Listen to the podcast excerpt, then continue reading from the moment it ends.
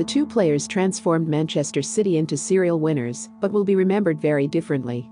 Signed Silva first, I will come. In the summer of 2010, so the story goes, Manchester City's chief executive Gary Cook was trying to pull off two of the biggest deals in the club's history. But there was a problem.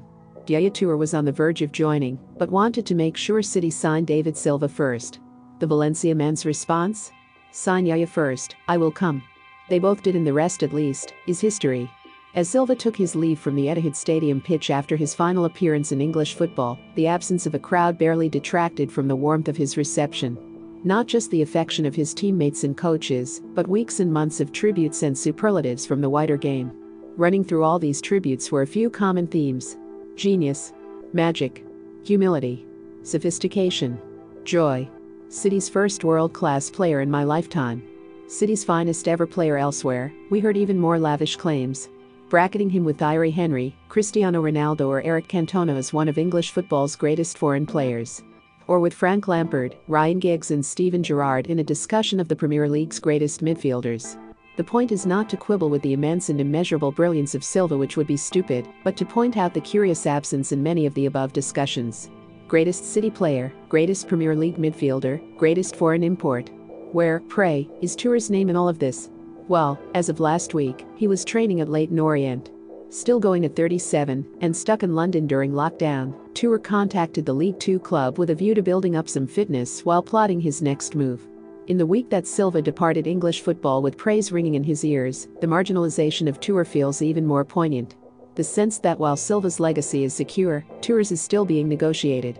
At City, they need little convincing of his impact, there's a pitch at the training ground bearing his name, a mural immortalizing his feats. Even so, occasionally you wonder exactly what is being remembered. Often City fans will describe Toure as a great match winner, drawing a fine line between technical ability and competitive instinct. Joleon Lescott makes the same distinction in describing Silva as the best footballer of City's modern era, and Toure as the best player.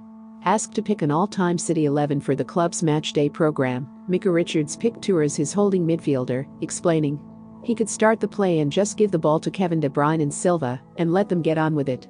To which the only possible response is, can we possibly be talking about the same footballer here? Toure may have been signed for City as a holding player, but there's a case for anointing him as one of the most versatile, complete footballers the English game has seen.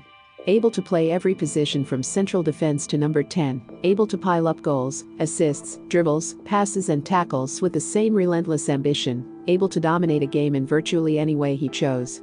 He could sit deep and orchestrate, barrel through the center, kill you with a free kick.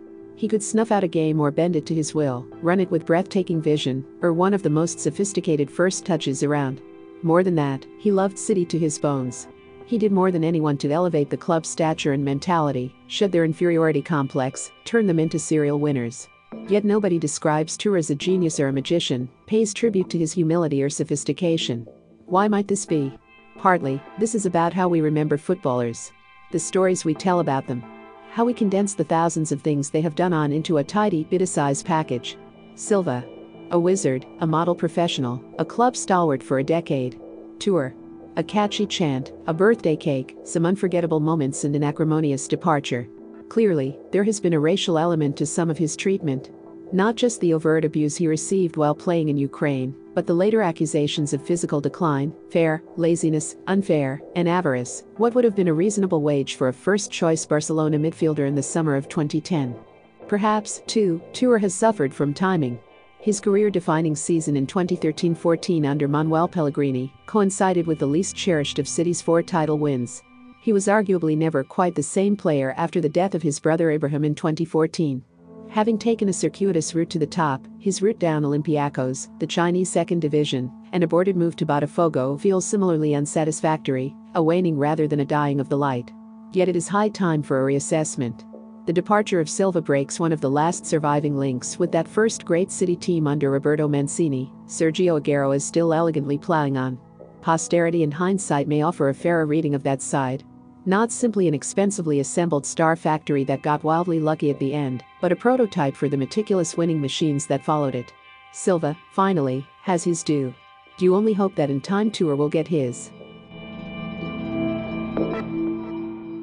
Remember to follow Golia by hitting the follow button and slapping a 5-star review on the show or tapping the love icon. Let's get to 1 million followers and tune in daily for new episodes.